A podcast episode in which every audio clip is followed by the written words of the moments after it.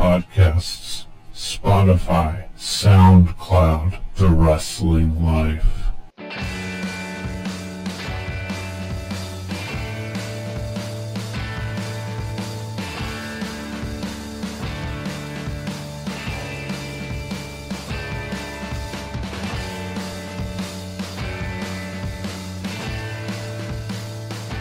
Hey everybody, it's The Wrestling Life. It's episode 233. It is April 30th, 2020. I'm Ethan. And I'm Liam. Liam, we have so much to talk about this week. and as always, so very many things that we cannot talk about. Well, we didn't do a show last week, so we just figured we'd do a free flowing conversation that occasionally touches on mature subjects here today. How's quarantine life treating you? Well, uh, I am a quote unquote essential worker, as we've discussed. I am braver than the troops. Yes. So uh, my quarantine isn't really a quarantine so much as it is just I wake up, I go to work, I come home. So yeah, uh, it's a simple, it's a simple life, and I am fortunate that I am still being paid and that I am able to leave the house and not really necessarily feel guilty about it. Yeah. And not sit around the house exclusively. But uh, sure, it's you know it's a strange time for all of us as uh, both in and out of the world of professional wrestling. How are you doing, buddy? yeah, fine. My life has changed not at all.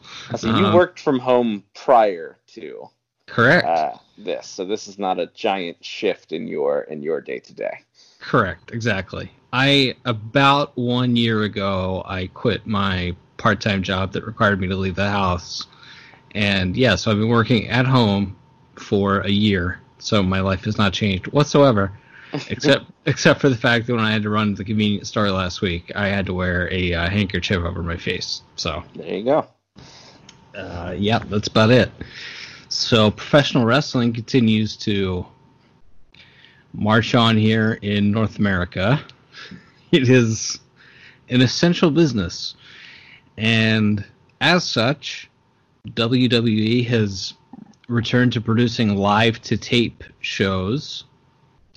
Um, although their in their investors call last week seemed to indicate that they don't know for sure whether or not USA Network or Fox is going to try to claim force majeure and not pay them all of their TV money. They could not assure investors that that wouldn't happen.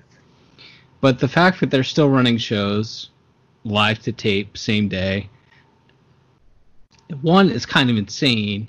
I don't know why you wouldn't just go ahead and tape four or five at a time, given that these shows are airing uh, on tape anyway. And two, right. it's it's kind of nuts that they're making people fly in every week uh, to do these empty arena shows. But hey, they're continuing, and a week from Sunday is the WWE Money in the Bank pay per view, which I guess is going to be shot cinematic style uh, in Connecticut. I think some of it was our well, was already shot, right? You know, I don't know. so believe I read that that I think at least I think one of the Money in the Bank matches was already filmed. Well, there you have it. So, climb the corporate ladder is the, is the buzzword for this pay per view that they're absolutely beating into the ground. Uh, any thoughts on uh, empty arena wrestling? Oh, and Dynamite is AEW Dynamite is returning to live television next week. Feels irresponsible to me that there's yeah. wrestling at all right now, but it feels especially irresponsible for for these two industry leaders here in North America to be doing what they're doing. Yes, and especially because I mean Dynamite's been taped for what the last 6 weeks or whatever. Something like that, yeah. Um so it didn't seem like TNT was holding their feet to the fire. No, I like I understand again, don't like it, but you understand, okay, they're not allowed to just do a clip show because that probably would be that it needs to be first run programming. Okay, fine. Still not ideal, still feels scummy, but it's like regular business TV scummy. Right, right, right. Um and if you tape five or six weeks in a row, and then you let people go home, and they if they choose to, they can self quarantine for two weeks, and then have a few weeks to themselves at home before they would have to travel again to go out and film the next batch of shows. It's like, all right, again, not ideal, kind of sucks, but it's how things have to be for this industry to continue on. All right, fine. Going live, uh, as you mentioned, in an arena with no fans, where it's there's no spoilers getting out, you know, like. Right. Also, historically, even with taped shows where they were where they did have fans and spoilers did get out, that never historically affected ratings in a negative way. if anything, right. sometimes the ratings go up. Right. Um, so I see no reason to not just bank a bunch of shows as long as it's still first run programming.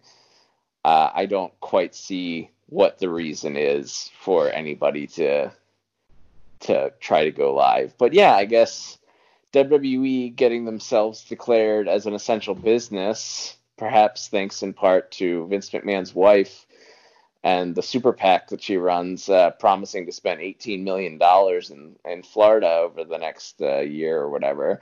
Um, uh, I guess AEW can thank them because now they can run that in that Jacksonville building again, right?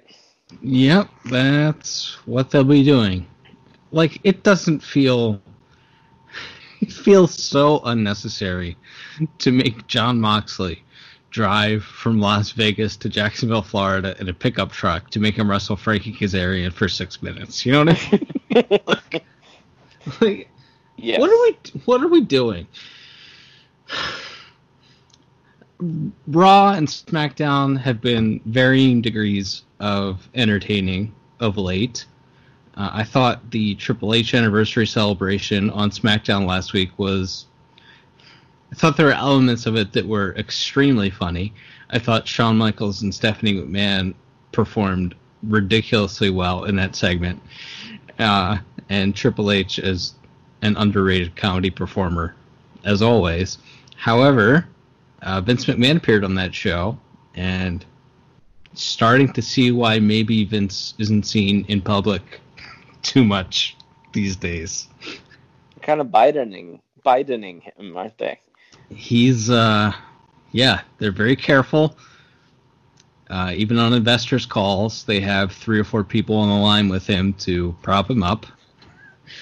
Fortunately, there was no one to prop him up on television, and Vince can't really speak anymore. He's starting to get the old man hunchover.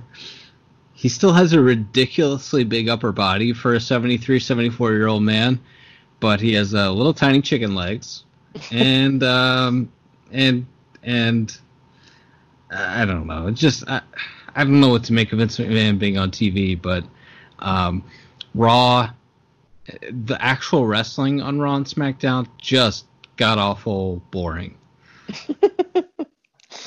I will say I didn't see much of SmackDown, but on Raw, I will say like the stuff that worked for me is the quick, quick, snappy stuff. The Ricochet and Cedric squash match. That's fun because it was just a bunch of moves and it was like three minutes long.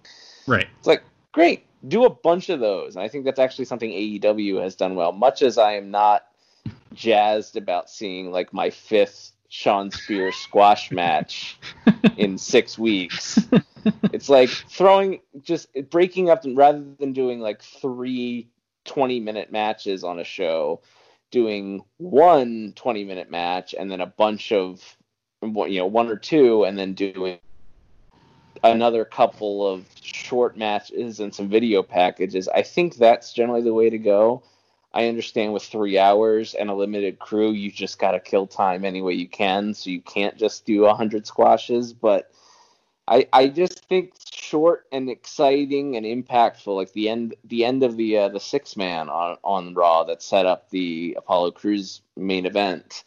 Again, same thing. It's just a bunch of cool moves, a bunch of talented guys doing dives, doing big moves, and you get your big finish. It's like, all right, great, that's fun. And then but yeah, all the all the stuff in between is uh, it's rough. It is that. You know what? If I see Tehuti Miles or Kayden Carter do one more job on. It's like how many shows do I have to see them do jobs on every week? I see them do jobs on Raw, jobs on NXT, and jobs on SmackDown every single week. And particularly Kayden Carter, it's sad because she's actually gotten really good. it's like, oh well, Yeah. now she's she's just the person that does jobs on TV three times a week. There is zero chance they're ever going to do anything with her now. But Yeah, I mean it's it's that NXT women's division was such a bottleneck before the world ended.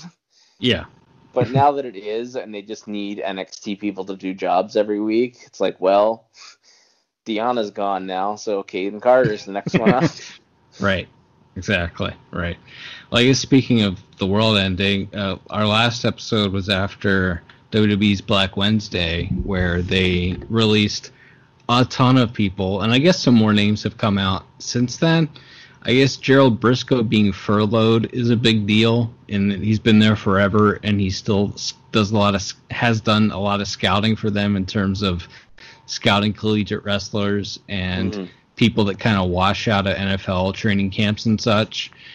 Uh, so that's kind of a big deal, but you know, it's 73 years old. I'm not sure if that's super unexpected, but maybe the the I'm not sure how to categorize the Cain Velasquez release. It's it's too bad for Cain. It's hilarious. yes. um, and also, if what is being leaked about what Vince McMahon said about being sold a false bill of goods with Cain, if that's Eh. accurate, I can't necessarily disagree with WWE on this one. If he undersold or misrepresented the extent of his knee injury before he signed. But also, if you're signing someone, don't you do medicals? Like, uh, anyway, it's very confusing and it's very funny, and I don't like seeing anyone losing their jobs. But Cain Velasquez, um, his WWE run is one for the ages. it's quite amazing because and I, I I I retweeted myself this week as on on the day that he lost to Brock Lesnar in two minutes um, at that Saudi show, I said, wouldn't it be funny if this was a WCW Ultimate Warrior situation and they just brought him in to give Brock his win back and then they never use him again? And technically, he did work that one house show in Mex- in Mexico, Right. so they did use him one more time. uh, but he never again appeared on TV after tapping out to Brock Lesnar in two minutes. Uh, so I, I'm going to claim the win on that one and uh, re- reclaim my title as the King of Scoops. And uh, and my I, it's wild. they especially because you just remember they killed Kofi Kingston to do that match Yeah. and the result was a two minute squash in Saudi Arabia, a fake MMA match in Saudi Arabia, and then Brock just kind of meandered for a couple months and then lost the title to Mr. Excitement. like, if you're Kofi Kingston, and God bless the guy, he's got a job for life, and I'm sure he's very financially secure and he makes a lot of merch money and he he is really you know he's found some great friends in the new day and i'm sure he's not unhappy but he's got to look around every once in a while and be like got myself over. Got myself into the a main event at wrestlemania won the world title. I was still over. I was still doing my job well and then they just killed me. And ne- the next week, I was back as a tag team guy throwing pancakes into the crowd Yep. for nothing. Yep. Like that's gotta like be in the back of his mind occasionally, and and I just I just think I just think that that just adds like a layer of tragic humor to all of this. Was that the setup for Cain coming in on that first SmackDown on Fox was Brock destroying Kofi Kingston in eight seconds or whatever. Yep. And that was our big result. Yep. What a world. Yep. You know, I hate to draw parallels between Chris Benoit and anyone, but in terms of getting like a lifetime achievement award in in the form of a world championship, I feel like there's a lot of parallels between Benoit in 04 and Kofi last year. It's like they gave him the title, they gave him a few month run, but you know, just the whole time they couldn't wait to get it off of him. Yes. So Yeah, there's definitely some some parallels to that, and maybe to Punk's first run as well. Like, mm-hmm. or like they they they're like, well, they throw it on him, and then they're like, well, he doesn't deserve that. right. Um, and they get mad at him. Right. What? Right, and also you're the world champion, and we're booking you uh, third from the top. right. Like. Right. Roman Reigns was the top guy on SmackDown, but Kofi was the world champion, Right. going on at 8:30 every every Friday night. Right, it's absolutely bizarre. Uh, speaking of uh, depressing things, uh, I met Sasha Banks for the first time three years ago today. By the way, feels like it was 38 years ago today. By the way, it's just Sure. It's been a long, long, long three years, man. But also, they've just they just kill her on SmackDown every week uh, because they hate me. And you know, I thought, well, finally they're kind of moving towards this Bayley Sasha feud that they have been teasing for eight years. They're finally going to pull the trigger on it. And then all of a sudden, Lacey Evans comes out of nowhere, and uh, Lacey Evans just beats Sasha, and uh, and is in the Money in the Bank match, and Sasha is not. And um, I guess it's just comforting to know that WWE still hates me. You know, it's good to have assurances in life. Uh, death, taxes, and WWE never ever paying off Sasha versus Bayley. Yep. Also, thought that I should mention. I guess it broke this week that uh, Becky Lynch is going to be on the season premiere of Billions, which I got a screener for on April first and did not watch. So I could have broken this scoop a month ago, Huh. but I didn't watch my screeners, so I have I'm just a failure uh, in that regard. But we've talked. I know we've talked off the air. I don't know if we talked on the air about the possibility of Becky Lynch doing some acting. Seems like it's kind of a, it was kind of a slam dunk, and I guess here's the first uh, the first Hollywood opportunity for her. Well, if you don't count the Marine Seven or whichever one she was in. Which I still haven't watched. I have it on Blu-ray. I still haven't watched. I mean, if this pandemic goes long enough, we'll just do a review of that one week. But Might as well. But uh, yeah, this is. Uh, I mean, yeah, good good for her. I mean, everyone everyone who reaches a certain level of success in WWE should start looking at what they're gonna do when they're not wrestling anymore. And I don't know, like I'm sure I'm sure there's a place for her in wrestling once she once she's done. But yeah, if you can uh, make comparable money and be you know similarly creatively satisfied and not have to take bumps all day, you know, might be worth looking into. A thousand percent, yeah. I think it is going to be very interesting when this generation, just just say the the four horsewomen generation, reaches a certain age, what their role in wrestling is going to be because we've never really it's we've never really had this before. it's like the closest thing we had was like Trish Stratus coming back at 43 or 44 years old to have a retirement match. and then we'll we'll just never see her on TV again, I guess. But I guess we'll see what happens. I'm very interested to see what happens when this generation reaches a certain age. You know, That certain age being like 34. well, you know, you never know.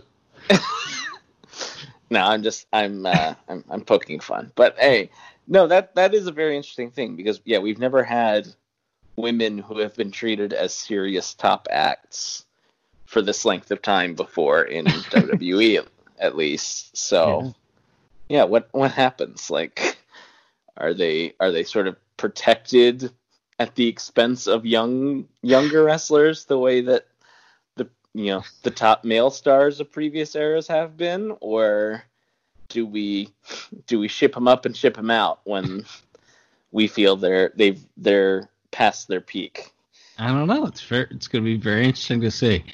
And I know you you have taken to referring to Drew McIntyre as Mister Excitement or Mister Charisma on this program mm-hmm. for a long a long time. Yes. Bef- before his, you know, before his WrestleMania season babyface run. I've had a lot of nicknames for him. The least exciting member of Team Beef. Just Drew. Uh, now, Bob and Baron's friend. now, let me just before I'm gonna I'm gonna ask you your opinion on what they've been doing with Drew lately. I will say I'm not a fan of their boilerplate template for top babyface, which is um, smarmy asshole. like they think every top good guy needs to be a smarmy asshole. Yes. And I don't necessarily ascribe to that theory. I think it's done more harm than good in most cases. It kind of works for somebody like Becky, and it worked for Dwayne Johnson. But okay, that's two cases in the last tw- 23 years of wrestling. Maybe can we go with, uh, you know, nice guy, uh, loves his mama, loves Jesus in America too. Yeah. Anyway, so I think Drew is a little bit too much uh, prototypical their idea of what a top guy should be, but I think his charisma has actually grown on me over the last few months. Hmm. Has he made any strides with you in, in, that regard as they've been giving him more freedom with his promos, letting him speak extemporaneously, letting him show a little bit of his personality, et cetera, et cetera? Um, I'm, I'm trying to be nice because jokes aside, I don't I don't hate the guy. Um, I think yes, he is able to show a little bit more personality. He's he seems like a nice guy. He seems like a fella who who you would want doing autograph signings and make a wishes and things like that. Um, but he's still not connecting with me as a top guy a top good guy, top babyface type charisma. I don't I don't think that's there. Mm-hmm. Um, and perhaps he will. Perhaps he'll keep growing and keep getting better and more comfortable in the role. And obviously, having no fans uh, could be good or bad for him, in the sense that he'll have an extended time where they can just decide if they want him to be a babyface.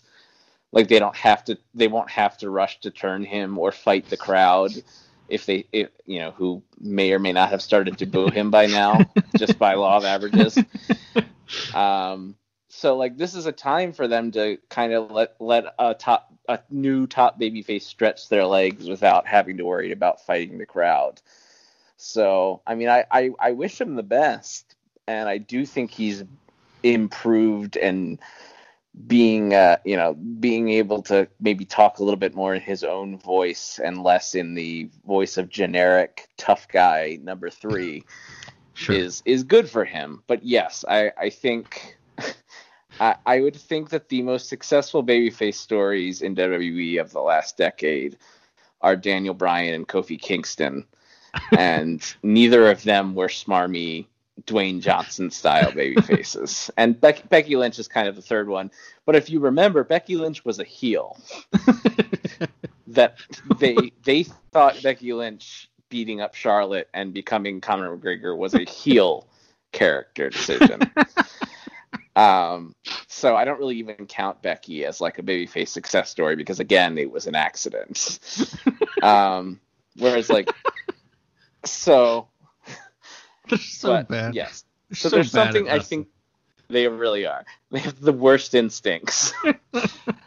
um, but I do think so. I do definitely agree with you that there is something to the idea of, uh, you know, a listener, a longtime listener of the show will know, especially for that last year or so. I'm not a giant fan of uh, Seth Rollins, but when he was cutting more traditional babyface promos about how you know, he was a bad guy and the fans willed him into being a good guy and now he and the fans are going to fight together. Like I was like, well that's kind of refreshing. And mm-hmm. like that version of Seth to me was way more interesting and likable and that's a guy I could root for even though again, I don't necessarily I don't like him much as a person. I can be like, all right, this is a fighting champion, and he's not trying to quip and turn phrases that only Dwayne Johnson could successfully make good. Right.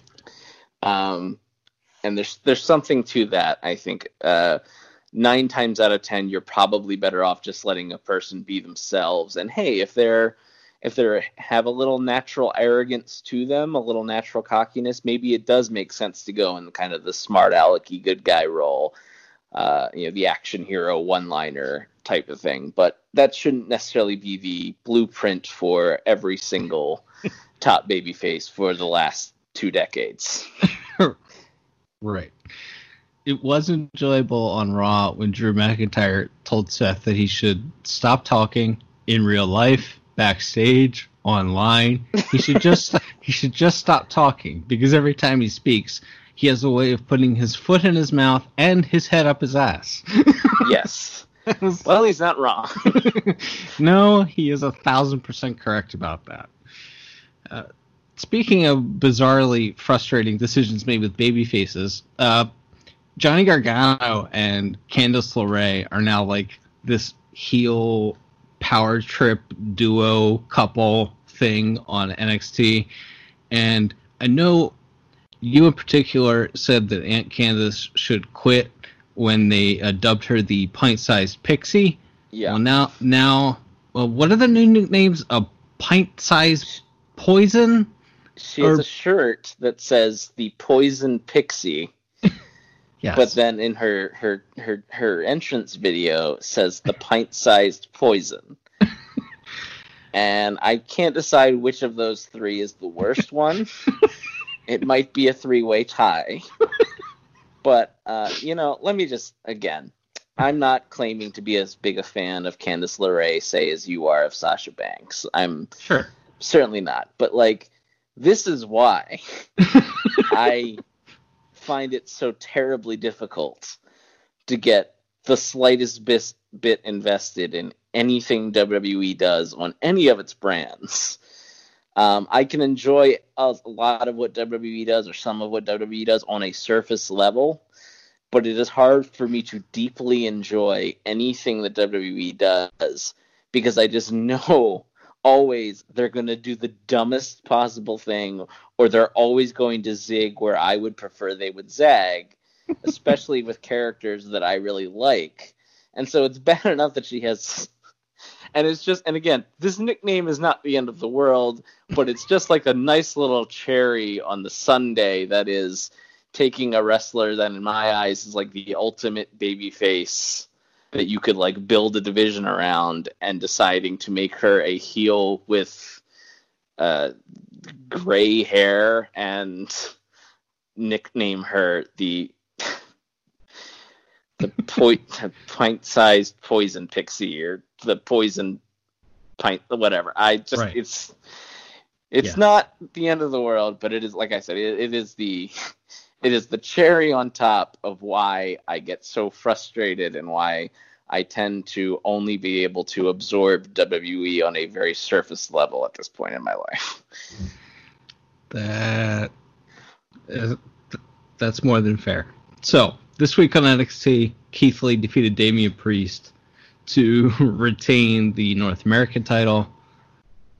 And for next week, we have Io Shirai versus Charlotte Flair, which sounds really good actually. Yeah. Johnny Gargano versus uh, Dominik Dijakovic, which sounds really good. And Velveteen Dream versus Adam Cole for the NXT title. Boy, not a great week to be Velveteen Dream. Uh, yeah, there were some allegations. allegations of him being inappropriate online with a young man who is not 18 years old. Not, not 18 years old. Is that? I don't. I don't want to play into any sort of uh, stereotypes. Mm-hmm. But is that not a similar situation as to how Orlando Jordan got fired from WWE? Orlando Jordan was actually bringing like a 16 year old backstage okay. with him. On the, he took a 16 year old boy on the road with him. It's a little bit different, yes. Yeah. But but okay, well, hopefully he was hacked, Yeah. and that's the end of the story, and we don't have to talk about it again. Uh, Yep. But yeah, that's that's not a great. Uh, not a great, not a great thing to have happen to you under any circumstances. Obvi- Uh, obviously, WWE must think there's nothing to it, and that those images were photoshopped because they're promoting him in a one of their world championship matches for next week. So Yes. So hopefully there's nothing to that. And uh, hey, you know, if you're gonna text pictures of your anatomy to people, just you know, make sure they're of age and that they want to see them. I don't think that's too much to ask. Just as a general piece of advice. Um, yeah, that, that NXT show sounds uh, to dig ourselves out of this weird hole. Um, what? uh, poor, poor choice of words. Um, uh, yeah, the NX- NXT show. I will say, I uh, while uh, sort of some things I saw from NXT this week. I watched the Poison Pint Sized Pixie uh, beat up Kacy Catanzaro, Yeah, um, they found someone that Candice LeRae could bully. Which is like, a, which just makes me more irritated because why is Candice the Pint?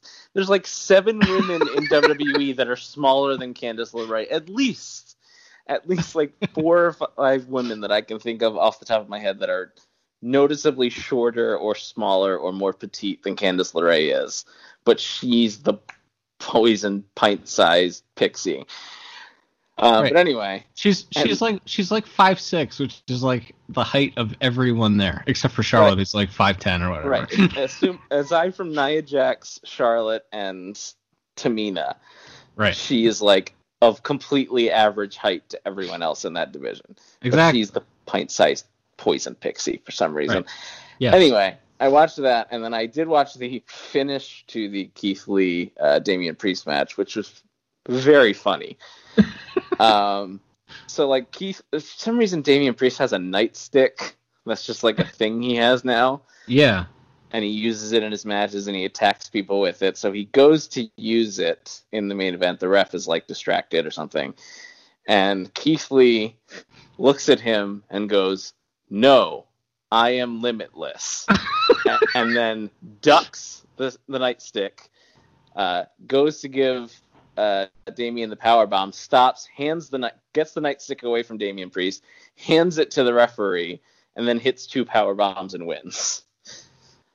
But the uh, the melodrama of him slowly going, "No, I am limitless," will uh, will stick with me for for quite a while here.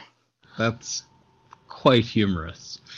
I thought AEW was a mixed bag this week. I thought there were some good promos and vignettes on the show, but I thought the two big matches on the show were Cody against Darby Allin, which is like a good 12 minute match that they stretched out over a half hour, and then Lance Archer and Dustin Rhodes, which should have been a good four minute match, which they stretched over 25 minutes. Like, just so much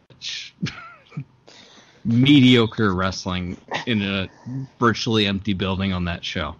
Yeah, and that uh, my one last NXT note is that during the Shawn Spears squash, I turned to NXT to see what was on, and it was a uh, what's Sam Shaw's NXT name? Dexter Lumis. it was a Dexter Lumis squash. We had Sam Shaw in a squash going head to head with a Dexter Lumis squash, and I was like, "This is it. This is the pinnacle." but then, based on the weird ratings patterns in the last few weeks, one of those segments will probably end up being the highest rated thing on either show. So what do I know? Can I tell you, I don't hate the Dexter Lumis character. I think the announcers kill it. When they're out out there like selling it in hushed tones, doing this total WWE announcer. Oh, he's so he's so creepy. He's so chilling. It's, the announcing is what kills that. It's not the character. That, that's an example of like they just think you're so stupid that you won't understand the character if Tom Phillips isn't in your ear going, "Oh, It's like he's impervious to pain. It's like he likes the pain. My goodness, he's so eerie. like that's that's that's them thinking you're an idiot and you won't understand it because you're a stupid wrestling fan. So I have we have to spell this out to you and explain that he's supposed to be a creepy, spooky guy. Yeah. Um, yeah, I mean, no offense to the performer himself, but yes, the presentation of Dexter Lumis do, does not much for me. But uh, anyway, yeah, and then I would agree with you that I thought everything went too long. I thought the most entertaining match was the best friends versus uh, the the super bad fellow and uh, and his other friend. and, and his roommates. Yes. Um, I thought that was a lot of a lot of fun because it was just a again it was fast paced garbage wrestling, I thought, and I thought even that went five minutes too long. probably. But I think I feel like when you add in chairs and stuff, you can. It's easier to get lost in it, or at least it was for me personally. And you do dives and you do wacky stuff and a little bit of comedy, and you get Orange Cassidy and Penelope involved. It's like, yeah, that's that was that was to me the most enjoyable thing from a match standpoint. I did like Cody and Darby, but I would agree that it went a little too long. Also, on taped shows, how do you still have bad finishes? I don't know. because because like I think they were trying to do uh, the Triple H Jeff Hardy one small you know smaller babyface hits his big move and crafty veteran babyface crucifixes him out of the pin and just barely ekes out the win. No Mercy 2007. Yes. Yeah, an incredible incredible match and Jeff should have won that night. Um but anyway, but I digress. Uh, but instead, it was like Darby goes to like normally pin him, and Cody's just kind of on his side, and Yeah. Darby just kind of lays there with his shoulders down, but then his shoulders are kind of coming up, and it's Yeah. like, just just reshoot it, dog. Like it's taped. Well, That's the that's a, a, and again a beauty of taping in front of no audience. If it, and all, you don't have to reshoot the whole match, just reset that spot and fix the finish. I would just like to remind you one, this is the AEW Dark kicked off this week with Tony Schiavone saying we have three matches for you tonight, and in fact they had two matches on that show, and that was not edited off of Dark. Yeah. And two, they hired a lot of the TNA production crew.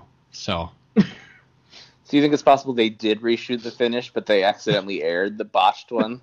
Because I think that actually happened on an episode of TNA once. I would not put anything past anyone there. I just I feel like there's there's some WCW and some TNA in the DNA of that company. No arguments here.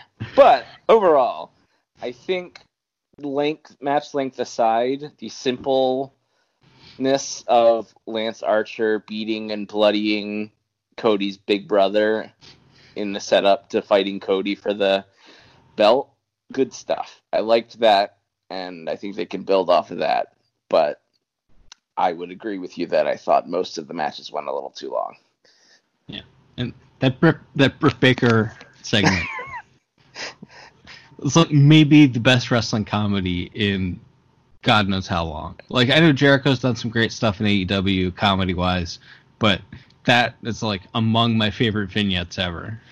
Yes, that was from her repeatedly calling. Uh, for, speaking of TNA, former knockout rebel uh, Reba, Yes. to her going step by step on how to Photoshop picture and just just incessantly mocking Tony Schiavone for being fat and having bad teeth. Yes.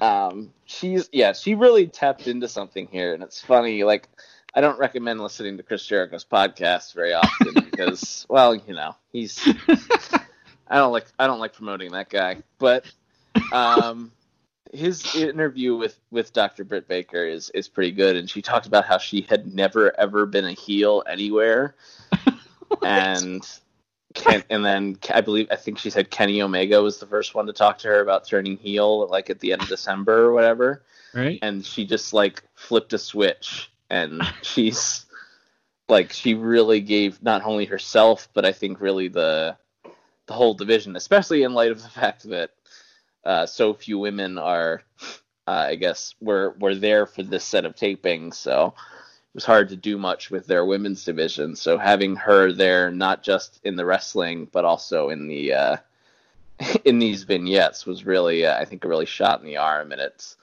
and she she's phenomenal at it. Yeah. Well, initially when they turned her heel, my thought was, "Oh God, why are they turning her heel? Not everybody has to be a heel." Blah blah blah blah blah blah. But then it's like she is a natural heel. mm-hmm. it's like, how has she never been a heel? Well, I mean, you know, the answer is she's never been anywhere. She's had like, Right. you know, she had like less than 50 matches or whatever before she signed here. That's the answer. Right. It's like she's a natural heel. How can you how can anyone not have just like programmed her to be a heel from the start? But anyway. Yeah, and she talked about how like she didn't want to use the I'm a dentist thing because like she's like, well, I actually am, and I worked really hard to get there, and I don't really like. The, she's like, I didn't really like the idea of making fun of it, but now it's like once it clicked for her, it's like, oh yeah, this, Yeah. this makes total sense. All right. Well, this has in fact been a free flowing conversation that has occasionally touched on mature subjects. I, I was going to say that we weren't sure that we had enough to talk about for a show this week, as of about 24 hours ago. Yeah, and here we are at minute, you know, 40 or whatever of this show. so, anything else you want to get into? No, I uh, I think that about covers it. Uh, We, we never have a problem talking.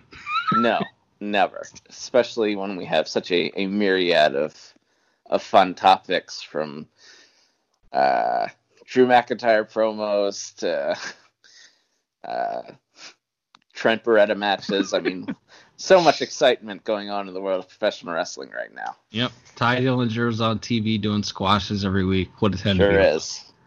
I'm surprised Peyton Royce and Billie Kay weren't released, by the way. Like, I'm not advocating for that. I like those guys, and I hope they have jobs forever. But I thought for sure, you know, if you're looking at expendable people in WWE, hello. Yeah, there weren't. I guess there. I mean, and it's hard to say because we we probably still don't know all the NXT names that are gone. True. but it didn't seem like women were heavy in the cuts other than Sarah Logan felt like I guess the biggest one. Yeah, that's true. All right, well, good. All right, everybody. Till next time, I'm Ethan. And I'm Liam. We'll be back soon with more stories from the wrestling life. Bye bye.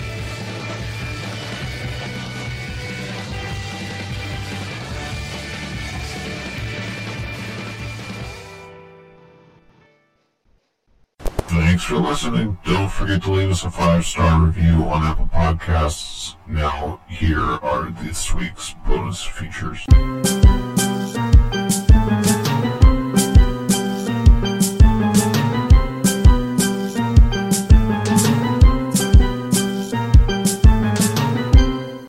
And now here's a diversion discussing the IIconics.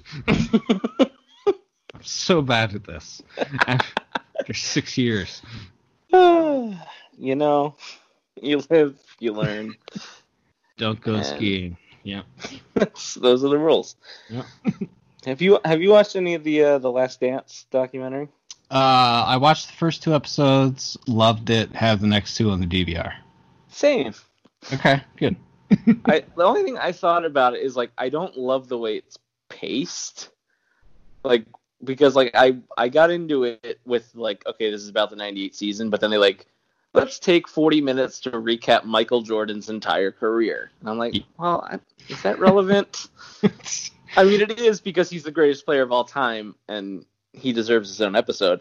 But like it felt more relevant to do Pippen's whole backstory because it explained, you know, him signing that long term deal because he came from a very poor family with multiple quadriplegics and he felt he had to sign for the security of taking care of his family. It's like, okay, that's kind of relevant to his backstory.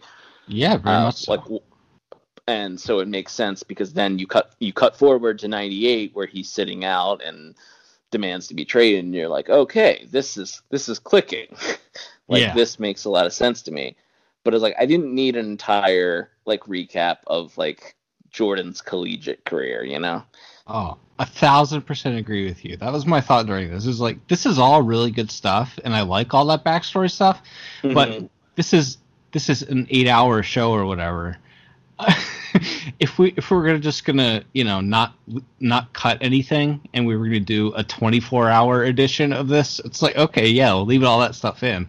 But we're only doing eight hours. Yeah, show me more. You know, exactly, exactly your point. Yes, the Pippen stuff way more relevant than the than the you know Jordan Jordan North Carolina stuff. agreed. Yeah. And and I mean I guess I haven't watched yet. I I I want to know more about Phil. Like Yeah, like I feel like there's there's a lot uh, out there about Michael Jordan and you know we Mhm. know we know Phil is the Zen master or whatever, but okay, how did this guy who's just like this, you know, good but not great player from the New York Knicks end up being, you know, this Hall of Fame coach that took two uh, you know, two legendary uh, dynasties to to multiple championships. Like, tell me about Phil. Like, maybe and, we'll get. like him inspiring that loyalty too, where Oh yeah, Jordan was like, "Once Phil's out, I'm out too." Basically, yeah, yep, yep. Fascinating. Also, they did even when this was going on. Like, I was, you know, whatever. I was uh, old enough to understand what was going on at the time, and it Mhm. still it still didn't hit me then as bad as it hits me now. It's like they just got so antsy and tired of winning that they were like, okay, all right, this is it. We ain't gonna pay Phil Jackson no more.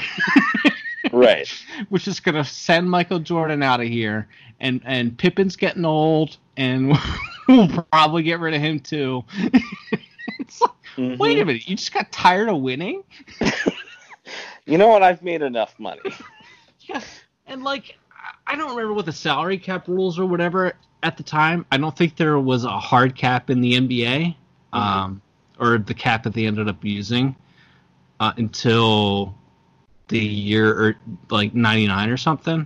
But you know, Jordan made thirty million dollars or whatever it was the last two years, which I mean, but still, it's like Yeah. you're you got you got the most marketable athlete in the history of the planet up to that point in time. Yeah. like, you can't figure out a way to make money. like That's that's pretty wild. that's insane. I think that's enough.